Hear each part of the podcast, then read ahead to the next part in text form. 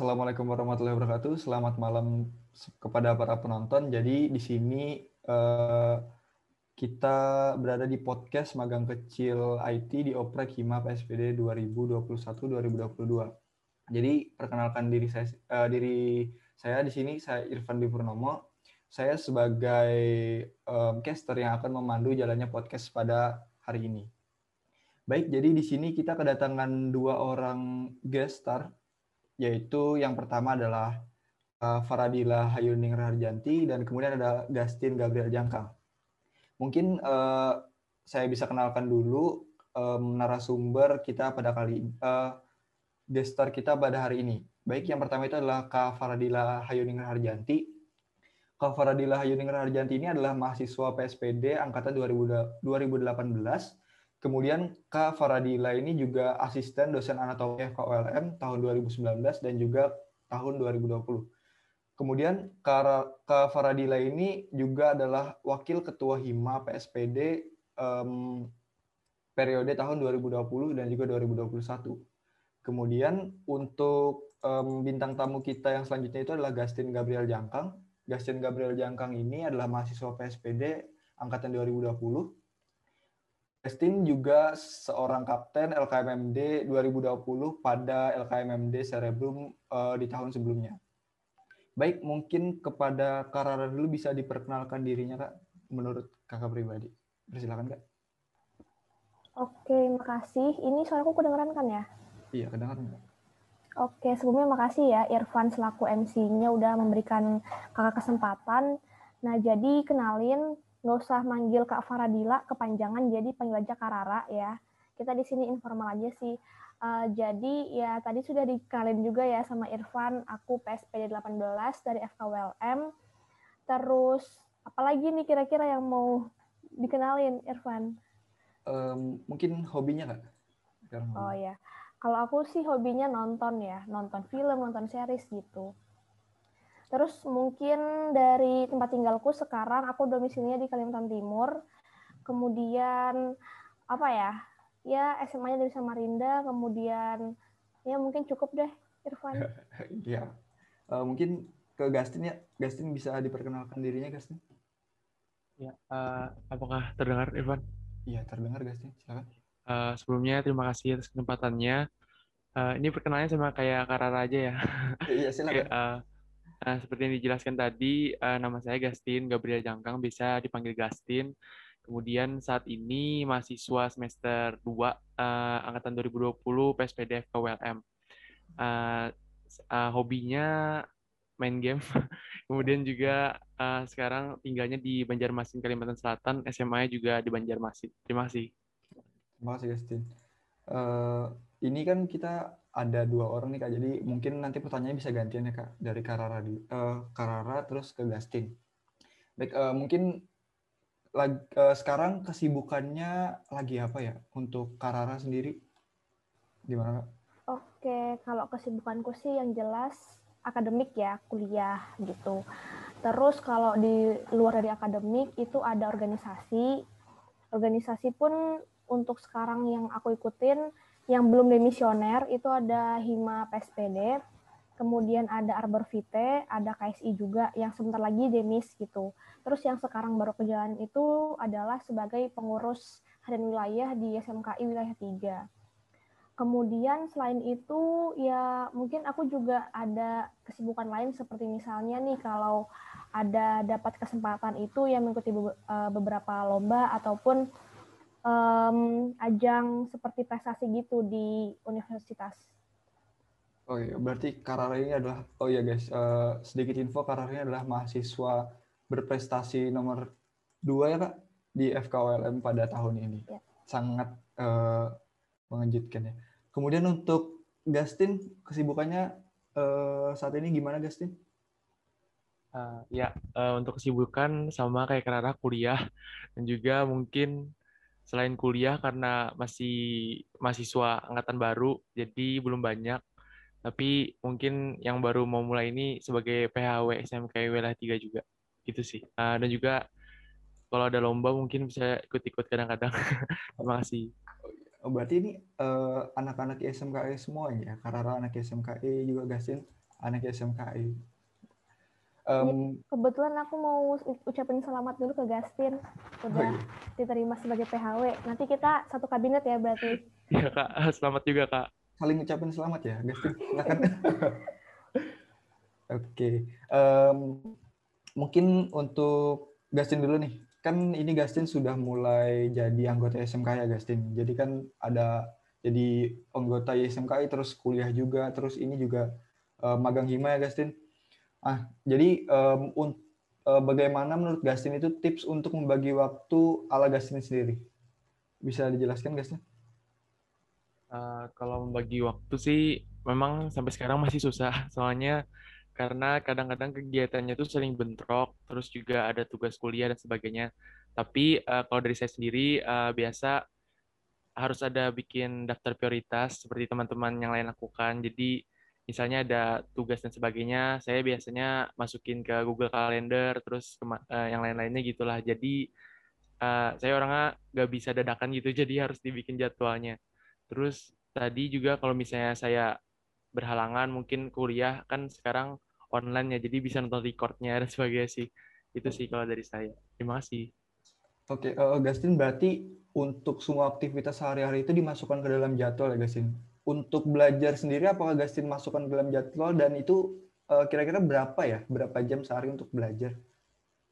Uh, ya, uh, kalau dari saya sendiri sih ini sebenarnya jangan dicontoh ya karena saya nggak ada bikin jadwal harian untuk belajar. Oh, Tapi iya. kalau kita sebagai mahasiswa PSPD pasti tiap hari belajar ya karena ngerjain tugas, hmm. ngerjain apa. Jadi saya biasanya belajarnya itu tergantung kalau misalnya kita ada tugas dan sebagainya itu belajar. Tapi kalau misalnya kayak misalnya ada liburan atau gimana, itu sempetin juga belajar paling tapi belajarnya itu santai lewat YouTube kayak gitu. Terima kasih. Oh, kalau Karor sendiri gimana kak? untuk tips membagi waktunya sama mungkin waktu belajarnya sehari itu bagaimana Kak?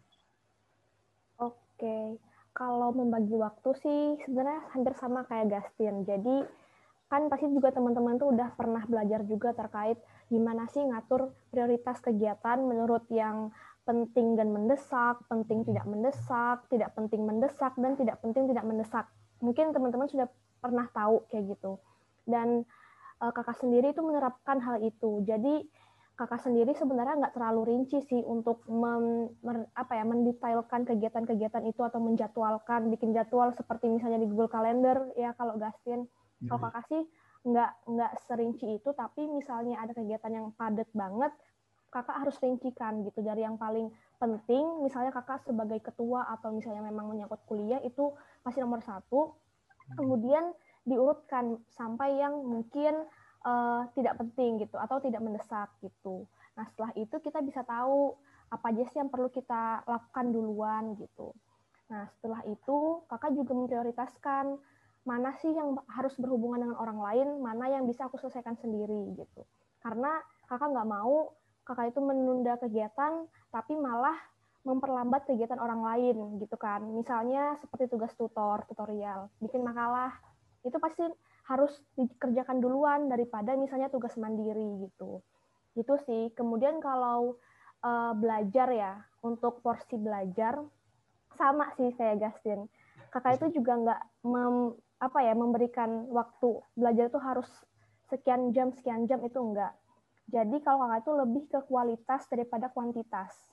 Jadi um, misalnya nih kita 30 menit aja belajar, tapi itu memang nyangkut banget di kita itu menurut kakak sudah bagus banget gitu daripada kita uh, kita targetkan berapa jam tapi sebenarnya kita sendiri nggak tahu apa yang kita pelajari biasanya itu seringnya sih kayak gitu seringnya sih kayak gitu ya kalau misalnya apalagi FK nih yang agak materinya itu agak-agak susah gitu biasanya sih kayak gitu lama tapi nggak tahu apa yang kita dapat gitu sih jadi lebih ke kualitas jadi kalau misalnya kakak sih uh, lebih ke materi ya, bukan harus berapa jam, tapi materi kayak misalnya materi ini 10 menit selesai, ya udah cukup gitu, nggak perlu berjam-jam. Gitu.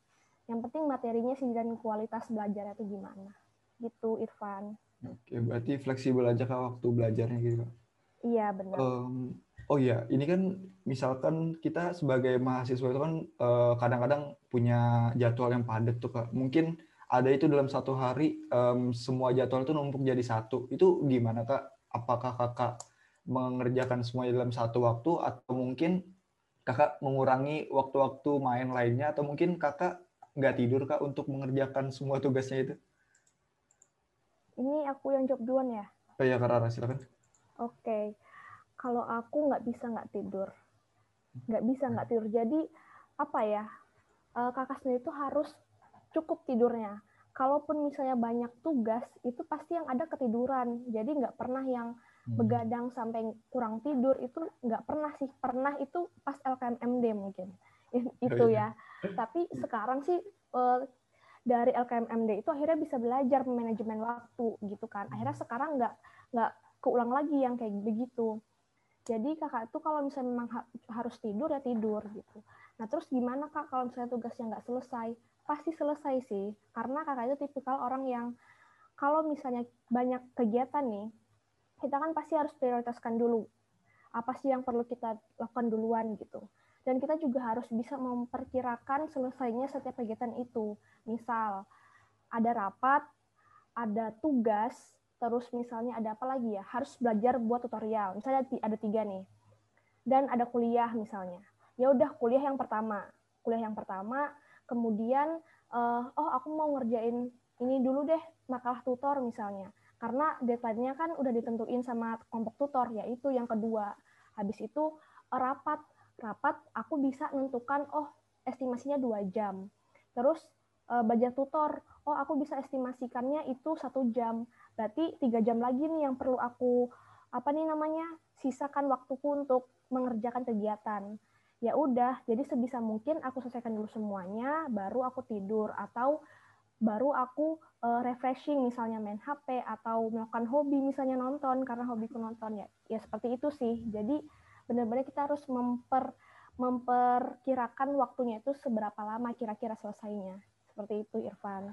Oke baik ya berarti bagaimanapun banyaknya tugasnya istirahat tetap nomor satu ya kak. Jelas jelas harus nomor satu.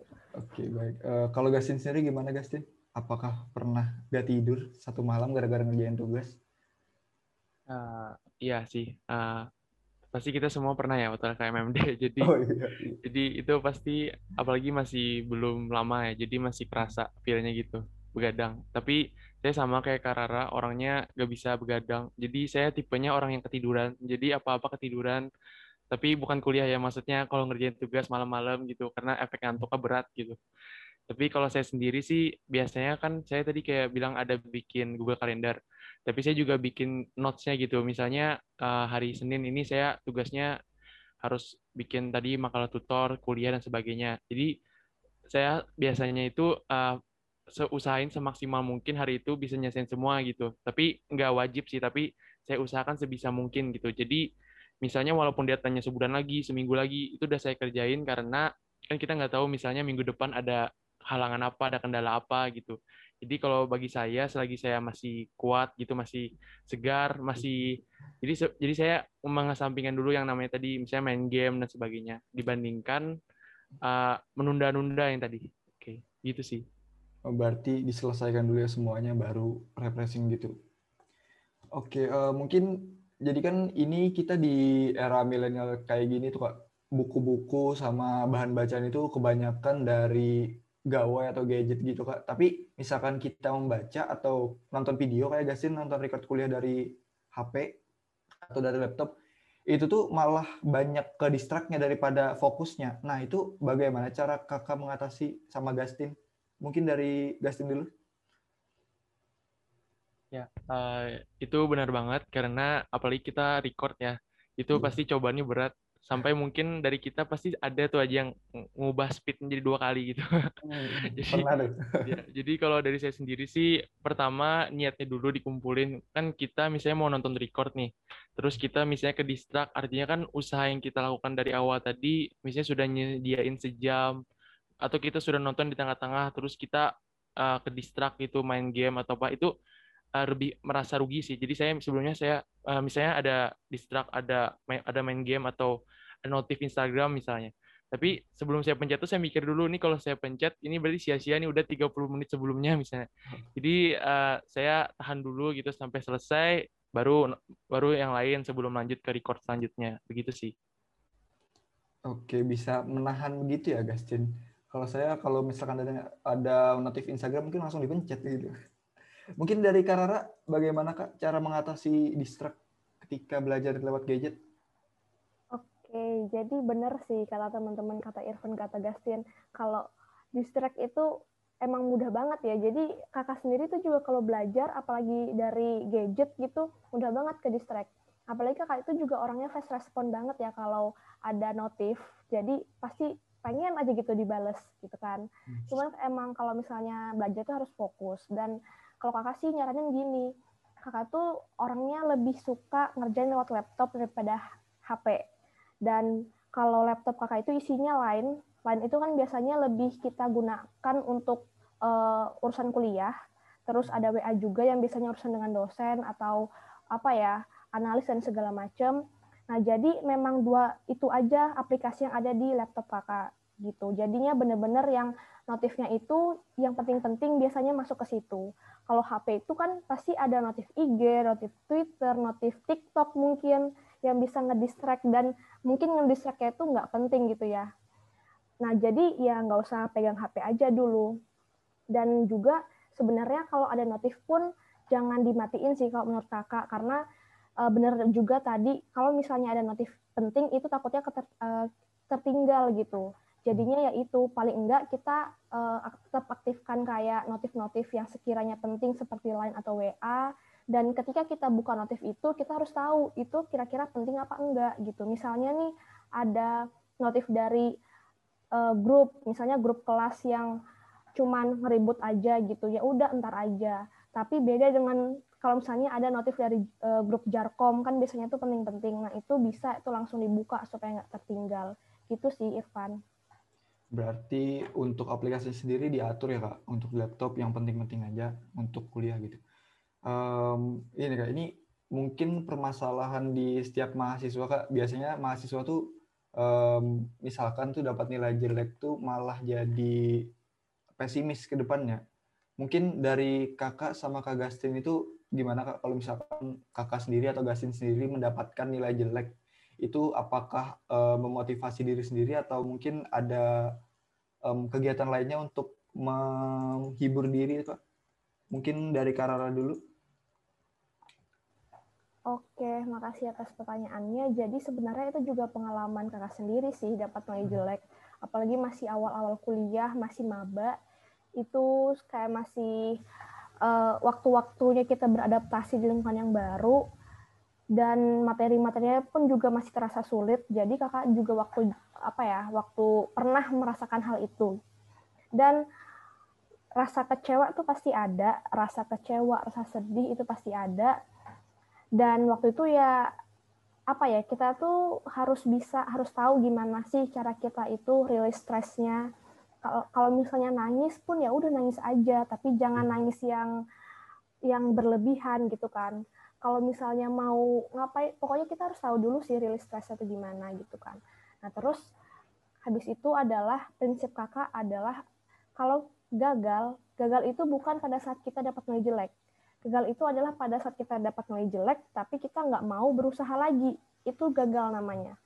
Itu sih, itu jadi kakak itu punya prinsip kayak gitu. Akhirnya ya udah kakak nggak mau gagal gitu kan. Jadinya ya udah kalau misalnya dapat nilai jelek, belajar lagi supaya nggak gagal lagi. Bukan bukan nggak gagal lagi sih, maksudnya supaya nggak dapat nilai jelek lagi gitu. Kalau misalnya kita nggak mau berubah, nggak mau bangkit, gitu kan malah menyerah dengan keadaan itu yang namanya gagal gitu sih. Jadi lebih ke prinsip dan moto hidup akhirnya. Jadi oh, ya, oh kayak gitu toh gitu. Jadi ya udah kalau misalnya kegagalan atau misalnya nilai jelek udah lebih mudah untuk menghadapinya gitu.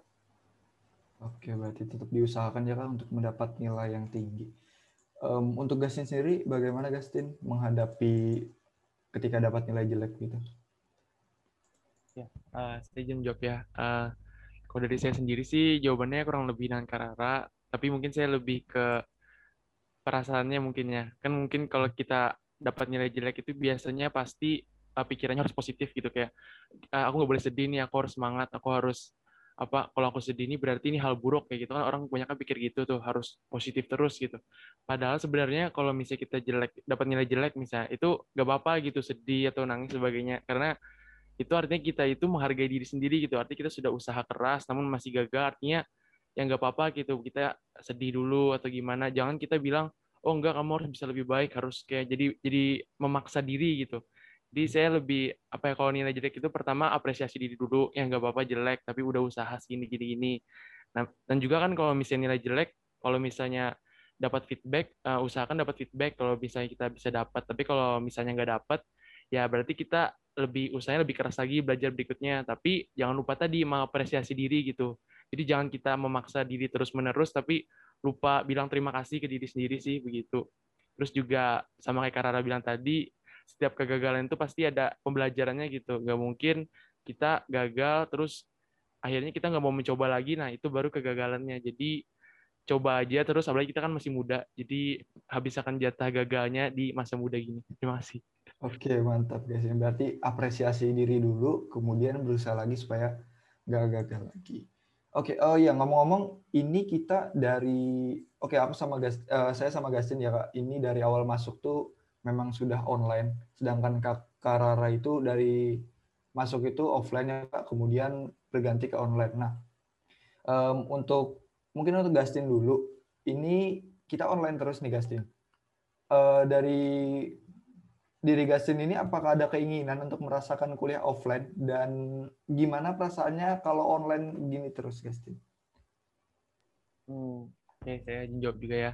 Jadi jelas pengen karena mungkin kita pernah ketemu ya pada waktu apa oh, iya, iya. kemarin. Hmm.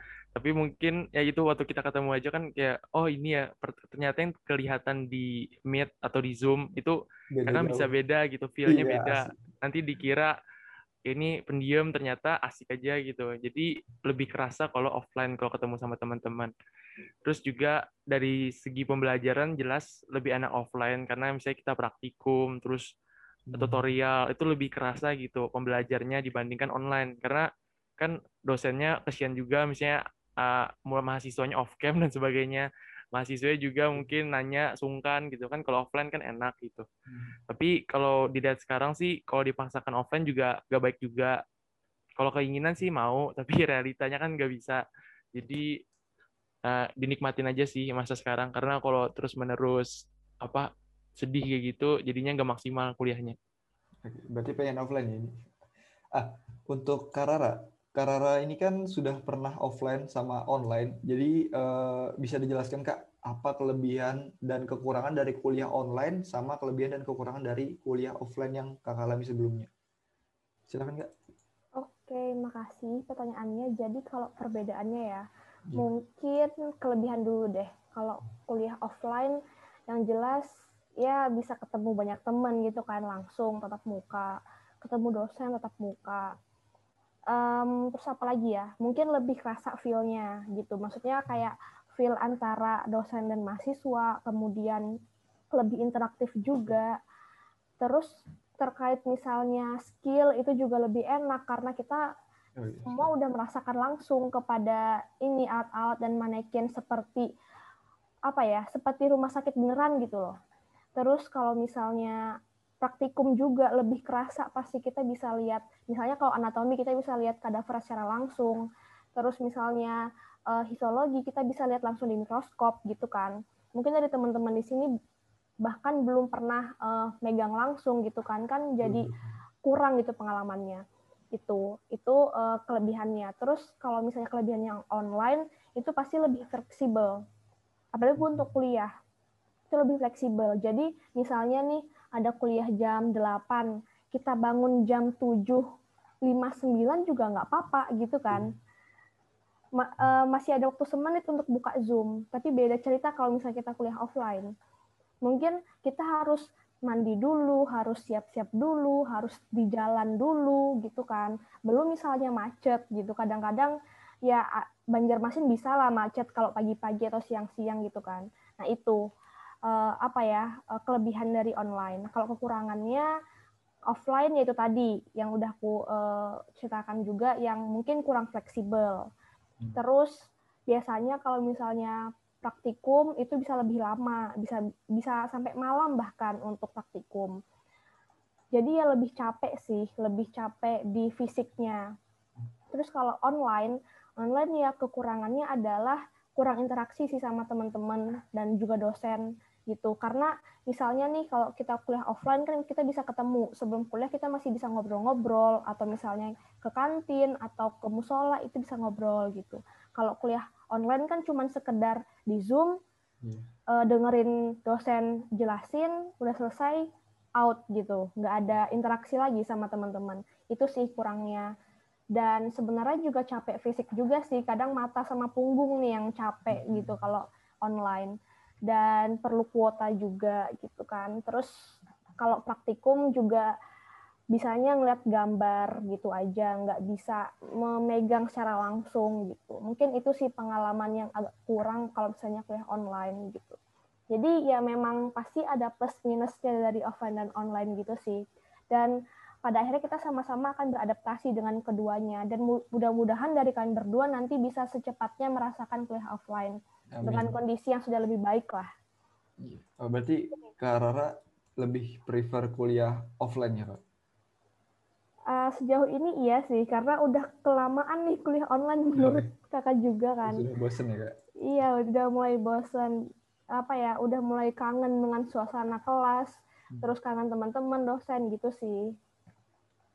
Oh iya, makasih kak. Uh, jadi ngomong-ngomong buat temen nih, kan ke Gastin. Kan Gastin dari awal masuk itu sudah online. Nah, itu gimana Gastin cara nyari temen di kuliah ini? Terus gimana adaptasi sama kuliahnya itu Gastin? Kan biasanya eh, kalau kata orang-orang itu kan dulu itu kuliah offline tuh adaptasinya begini begitu. Sedangkan ini online nggak eh, nggak ada orang yang pernah online gitu kan kita langsung pertama yang ngerasain. Gimana Gastin? Um, kalau dari saya sendiri sih mencari teman tuh sampai sekarang masih susah. Karena mungkin ngapalin nama satu angkatan aja masih belum hafal. Hmm. karena kan apa ya oh, kalau misalnya offline pun misalnya itu sudah susah apalagi jika online gitu. Uh, jangankan menghafal nama berbicara aja mungkin belum sampai semua yang di angkatan kita gitu pernah ngomong. Jadi susah. Terus juga awal-awal sih kenapa bisa punya teman uh, itu karena kan awal-awal uh, itu di grup tuh kan ada grup PKKMB terus ada grup awal-awal itulah itu kan ada dibikin kelompok-kelompok gitu kan nah di dari kelompok-kelompok yang dibikin sama kampus atau kakak-kakaknya itu kita tem, jadi teman gitu misalnya kelompok praktikum kelompok tutorial kelompok apa baru itu menjalin apa pertemanan terus tadi lebih ke menyesuaikan dengan uh, pembelajaran online Hmm, ya. ya. Uh, kalau dari saya sih susah banget pertama karena bawaannya untuk rebahan itu sangat tinggi. Jadi apa berat banget gitu. Apalagi kan awal-awal ya mungkin blok satu nggak kerasa ya, tapi waktu blok 2 itu kagetnya luar biasa. Ditambah lagi dengan LKMMD dan sebagainya. Jadi lebih kerasa banget gitu mentalnya. Apalagi kan kalau dulu misalnya offline pulang ke rumah bawaannya istirahat. Kalau kita di hmm. rumah ya pikirannya kan sama nggak berubah tempatnya gitu. Di tapi sekarang sih sudah mulai bisa menyesuaikan gitu karena melihat uh, ada plus minusnya juga tadi kalau online offline. Oke, berarti kita berdoa aja supaya kuliah offline ini cepat dilaksanakan. Oke, um, tadi ngomong-ngomong untuk organisasi, Karara itu udah jadi wakil ketua HIMA, kemudian ikuti SMKI. Terus Gastin juga ikuti SMKI. Um, mungkin dari Karara sama Gastin itu organisasi-organisasi mana aja kak yang udah pernah diikutin? Terus um, gimana kak porsinya antara organisasi sama akademik um, untuk Karara dulu Oke, makasih Irfan. Jadi kalau organisasi yang pernah diikutin selama kuliah itu dari yang paling pertama dulu Hima, rasanya Hima deh yang pertama. Hima. Hmm. Dulu kakak itu kastrat, divisi kastrat oh, untuk tahun pertama. Kemudian tahun keduanya naik jadi wakil ketua. Kemudian uh, oh yang pertama itu sebenarnya Arbor Vitae kalau nggak salah. Tapi ya sama aja lah sama-sama dari maba udah ikut gitu ya Arbor Vitae. Dan Arbor Vitae ini sebenarnya dia opreknya itu adalah ikut seleksi uh, lomba ikut seleksi lomba. Dan memang kakak itu dari awal udah mulai ikut-ikut seleksi lomba gitu. Jadi kalau misalnya lulus uh, seleksi pertama itu udah otomatis masuk jadi Arbor Vitae gitu. Kemudian yang kedua itu adalah yang ketiga itu adalah KSI Siva. Dan itu juga dua tahun sama-sama di Badan Janisari. Terus yang sekarang kakak juga nambah ke SMKI ya. Hmm. Kemarin sebenarnya sih nyoba-nyoba tapi alhamdulillah rezeki aja sih. Udah hmm. gitu aja. Empat aja sejauh ini. Empat ya? Iya empat. Uh, untuk, Terus ya porsi oh, ya. kuliah tadi kak. Kuliah okay. organisasi. Iya. Kalau porsi kuliah dan organisasi yang pasti kuliah lah pasti ya nomor satu dan 100% itu kuliah. Organisasi itu sampingan yang ya adalah porsi buat kita be, berinteraksi dengan orang lain dan mengasah skill gitu sih. Tetap kuliah yang nomor satu karena kan kita memang masuk FK gunanya untuk kuliah gitu, untuk mengejar cita-cita jadi dokter gitu sih. Jadi itu yang harus nomor satu. Oke, berarti kuliah. Mungkin yang... itu Irfan. Iya, terima kasih Kak Rara. Oke, untuk Gastin sendiri bagaimana Gastin? Apakah lebih uh, condong ke kuliah atau lebih condong ke organisasi? Ya, um, kalau saya sendiri sih pertama dari pengalaman organisasi di kuliah ini belum ada, ini baru masuk aja nih SMKI, jadi belum ngerasain secara langsung gitu rasanya berorganisasi di perkuliahan. Kalau mungkin kalau di SMA pernah ikut OSIS gitu, jadi ya uh, kalau organisasi sih bagi saya itu penting banget karena di situ kayak kita uh, belajar sesuatu di luar pembelajaran utama gitu, misalnya teori dan sebagainya. Jadi lebih kayak berhubungan dengan orang lain, uh, cara berbicara dan sebagainya. Nah, kalau dari saya sendiri, um, pentingan mana antara organisasi dan perkuliahan? Hmm. Jawabannya sama kayak Rara ya jelas karena perkuliahan itu penting karena tujuan kita masuk kan mau jadi dokter gitu. Jadi harus belajar dengan benar, dengan baik. Tapi bukan berarti organisasi itu tidak penting gitu. Karena misalkan kita sudah terpilih gitu, artinya ada tanggung jawab gitu. Jadi ketika bergabung di organisasi itu usahakan semaksimal mungkin. Karena di situ sudah diberi kepercayaan sama orang lain. Begitu sih kalau dari saya. Terima kasih. Oke berarti tetap kuliah ya nomor satunya? Oke um, ini kan tadi Gastin kalau misalkan ada lomba suka ikut-ikut nih. Kemudian untuk Karara juga ada beberapa lomba yang diikutin. Nah ini bagaimana caranya Gastin sama Karara ini membagi waktu belajar dengan persiapan lomba kemudian juga ada organisasi di tengah-tengah jadwal kuliah yang uh, padat begitu kak Mungkin dari Karara dulu. Oke, makasih Irfan. Jadi gimana cara membagi waktu ya? Iya. Ya jadi sebenarnya oh ya terkait prestasi.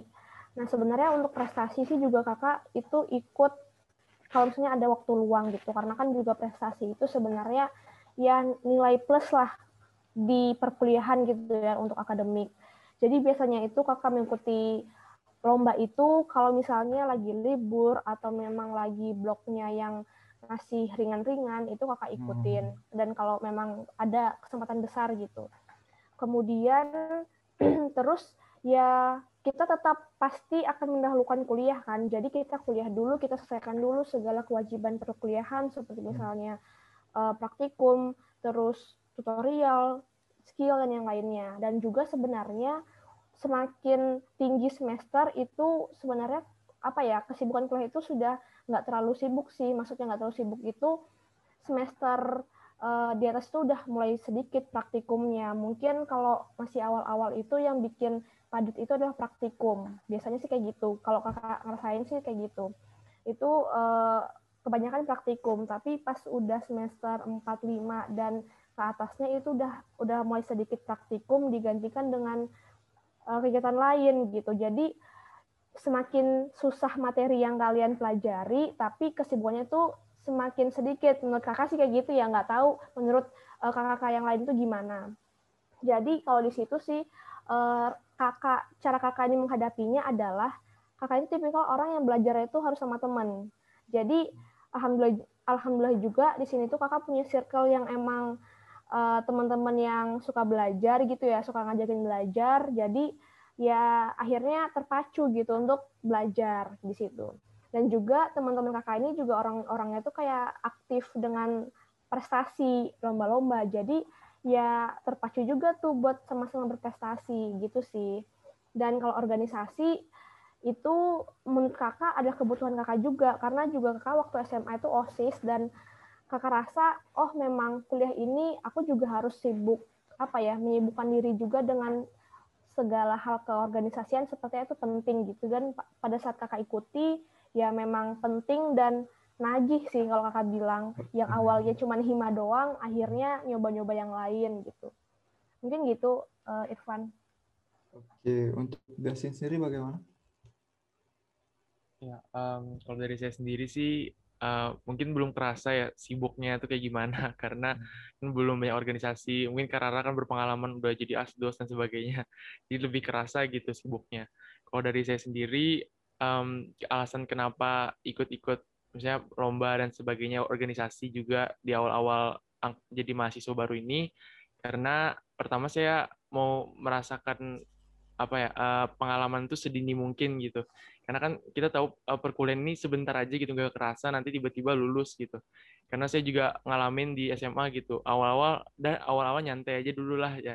Tiba-tiba nanti lulus aja gitu. Terus menyesal karena belum bisa maksimal gitu. Makanya di awal perkuliahan ini saya apa sudah komitmen gitu dari awal-awal ah, ini harus harus jangan sampai nyesal lagi nih kalau sudah lulus.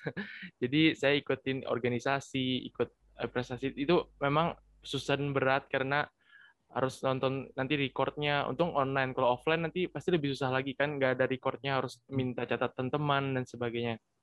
Jadi tapi dari balik semua itu semua sih saya uh, malah bersyukur dapat kesibukan seperti itu karena nantinya juga bermanfaat misalnya sudah jadi dokter misalnya banyak kesibukan dan sebagainya kalau nggak dilatih cara menangani sibuk atau manajemen waktu dari sejak dini itu nantinya takutnya apa uh, kewalahan gitu waktu sudah jadi dokter gitu sih. Oh, baik. Um, terus nih kak sama Gastin. Jadi kalau boleh tahu siapa aja kak yang paling berjasa dalam membantu Karara sama Gastin um, sampai sekarang ini?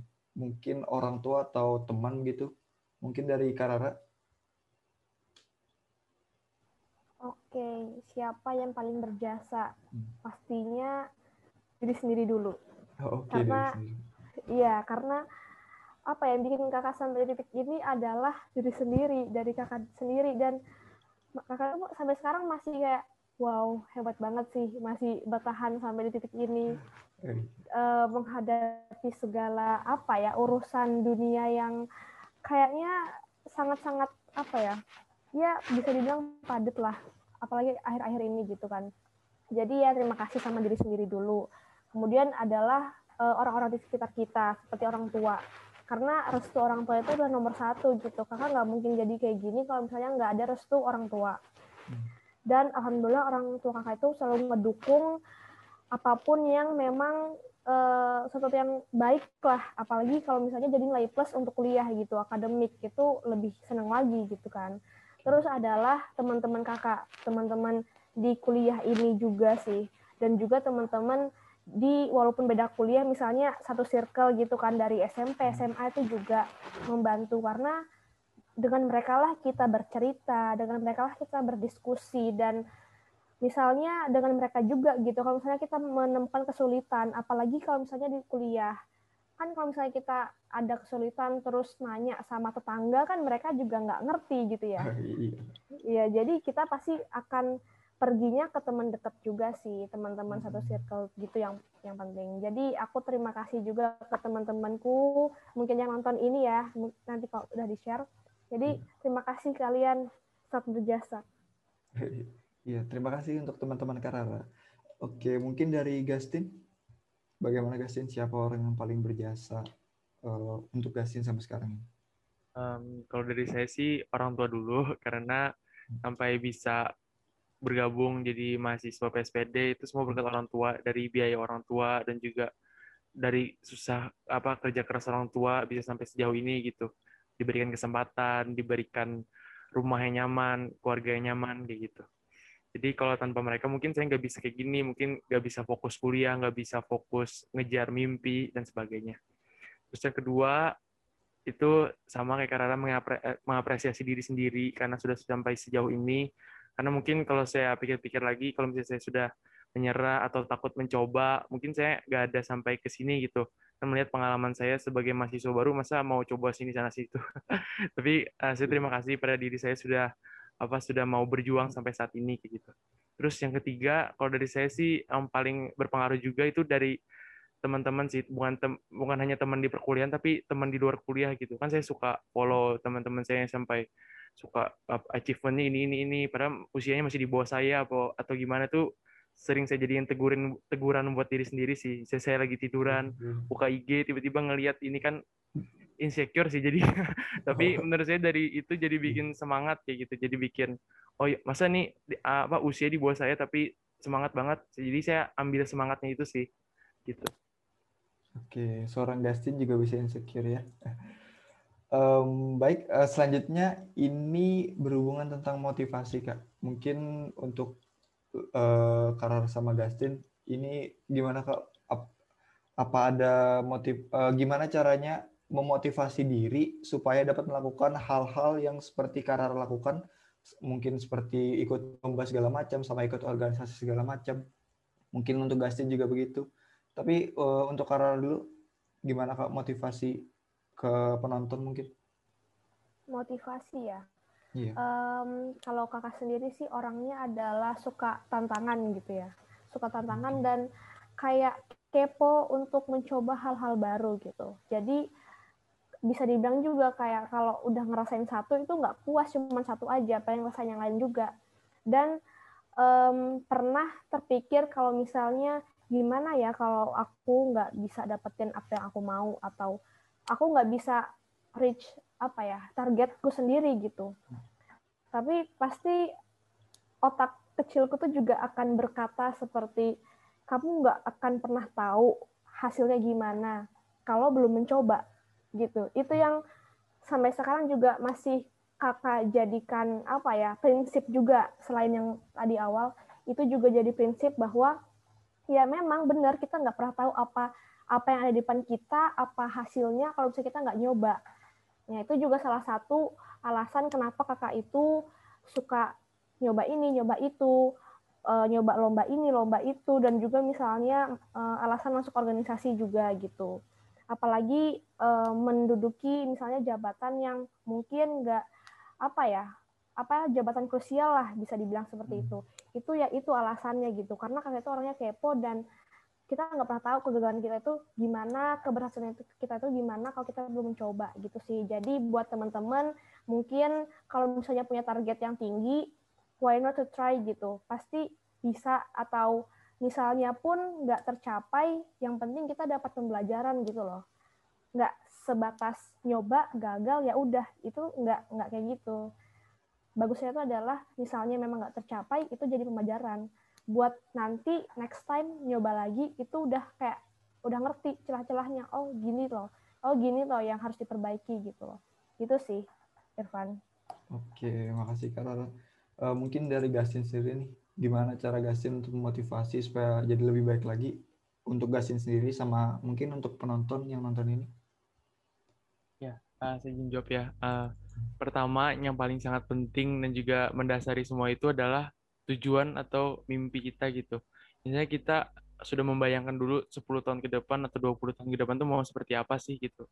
Misalnya kita mimpi atau punya mimpi menjadi seorang presiden misalnya berarti kan usaha yang kita lakukan juga harus sebanding agar bisa mencapai menjadi seorang presiden itu gitu. Hmm. Kita nggak bisa malas-malasan kalau misalnya kita punya mimpi tinggi kayak gitu. Nah sering kali kan orang itu kalau misalnya punya mimpi tinggi terus nyadar diri gitu, oh aku nggak bisa sampai situ, akhirnya mimpinya diturunin gitu atau misalnya ada nggak jadi deh aku nggak bisa kayak gitu. Nah kalau saya sih saya tekaninnya kita jangan nurunin mimpi kita itu, tapi kitanya yang berusaha mendekati gitu, walaupun lambat, yang penting ada prosesnya gitu. Jadi pertama harus tahu dulu tujuan kita dan juga tujuan ini tuh sifatnya itu apa pri privasi gitu. Jadi jangan kan hmm. orang lihat ah, motivasi kamu apa sih atau misalnya tujuan kamu apa karena hmm. yang saya rasakan sama yang kalian rasakan tuh pasti beda yang pengalaman hidupnya apa sebagainya. Jadi kalian harus tahu dulu kalian itu mau jadi apa sih, kalian tuh tujuannya hidup buat apa atau kalian tuh mau ngejar apa sih selama kalian hidup gitu. Kalau udah tahu itu semua, terus baru kalian ber mulai berusaha. Jadi uh, saya itu percaya kalau semua orang itu sama, yang beda itu siapa yang mulai lebih dulu sama yang lebih banyak latihan itu aja. Jadi mungkin kalau misalnya kita lihat oh dia hebat atau apa mungkin kita lihat hasilnya aja gitu. Tapi di balik itu misalnya dia usahanya berat misalnya dia udah ikut sana sini gagal juga akhirnya dia mencapai keberhasilan itu. Dan kita hanya melihat keberhasilan itu saja misalnya. Jadi saya lebih menekankan ke situ sih. Jadi jangan terlalu menganggap diri kita itu tidak bisa. Tapi usaha terus menerus kayak gitu mau capai mimpi tadi. Jadi jangan sampai kita menyesal nanti oh kenapa aku nggak dari muda kayak gitu usaha semaksimal mungkin gitu. Karena kan hidup cuma satu kali gitu sih. Oke berarti um, anu ya, tentukan tujuan dulu sebelum kita jalan um, uh, prosesnya.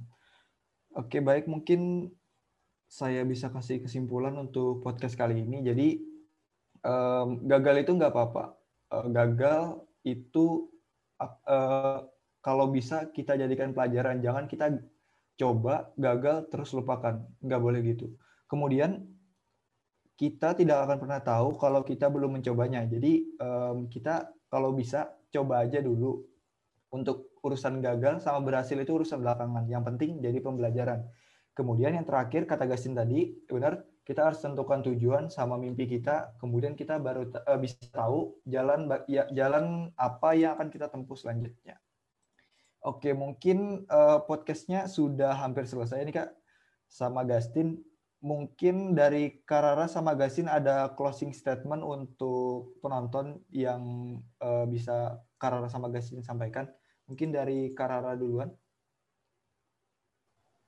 Oke, makasih Irfan. Jadi sebenarnya uh, pesan yang ingin ku sampaikan itu mungkin dari prinsip-prinsipku tadi ya bisa diterapkan juga dari teman-teman dari uh, mindset bahwa gagal itu bukanlah definisi gagal, tapi gagal itu ketika kita tidak ingin bangkit atau bisa bahasa lainnya itu adalah menyerah, itu baru gagal. Bukan misalnya dapat jelek terus gagal.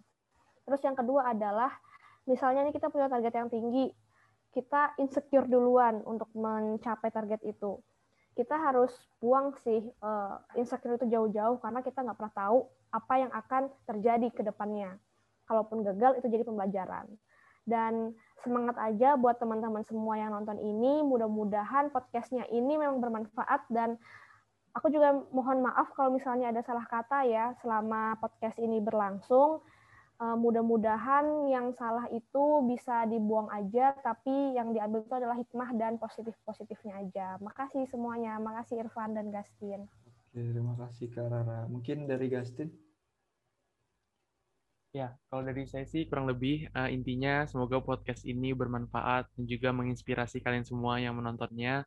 Dan juga tadi saya lupa menambahkan uh, jangan jadikan misalnya podcast ini sebagai ladang insecure kayak gitu jangan. Oh, iya. Tapi jadikan sebagai semangat dan juga jangan lupa bahwa hidup ini bukan tentang perlombaan kayak gitu. Jangan ingin salip-salipan tapi lebih ke fokusin ke diri sendiri jadi best version of yourself kayak gitu sih.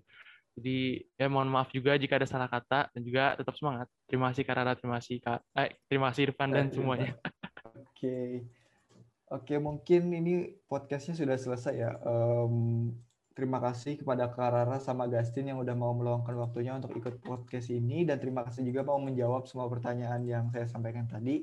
Uh, saya sebagai caster mohon maaf apabila ada salah kata yang uh, mungkin tidak berkenan di hati Kak Rara sama Gasin mungkin ke penonton juga uh, mohon dimaafkan. Kemudian hmm, oh iya tadi terima kasih sudah mau bergabung di dalam podcast ini. Semoga sehat selalu, semoga sukses selalu ya Karara sama Gastin. Oke. Okay. Uh, eh, baik penonton mungkin ini sudah sampai di bagian akhir dari podcast ini. Um, kami sebagai um, tim produksi dari podcast ini memohon maaf apabila terjadi banyak kesalahan pada podcast kali ini. Um, itu aja. Terima kasih. Assalamualaikum warahmatullahi wabarakatuh. Oke, terima kasih Waalaikumsalam. Terima kasih teman-teman semua, Gastin, Irfan, Sofia, Radit, dan semangat ya yang lagi magang. Terima kasih Kak, terima kasih semua.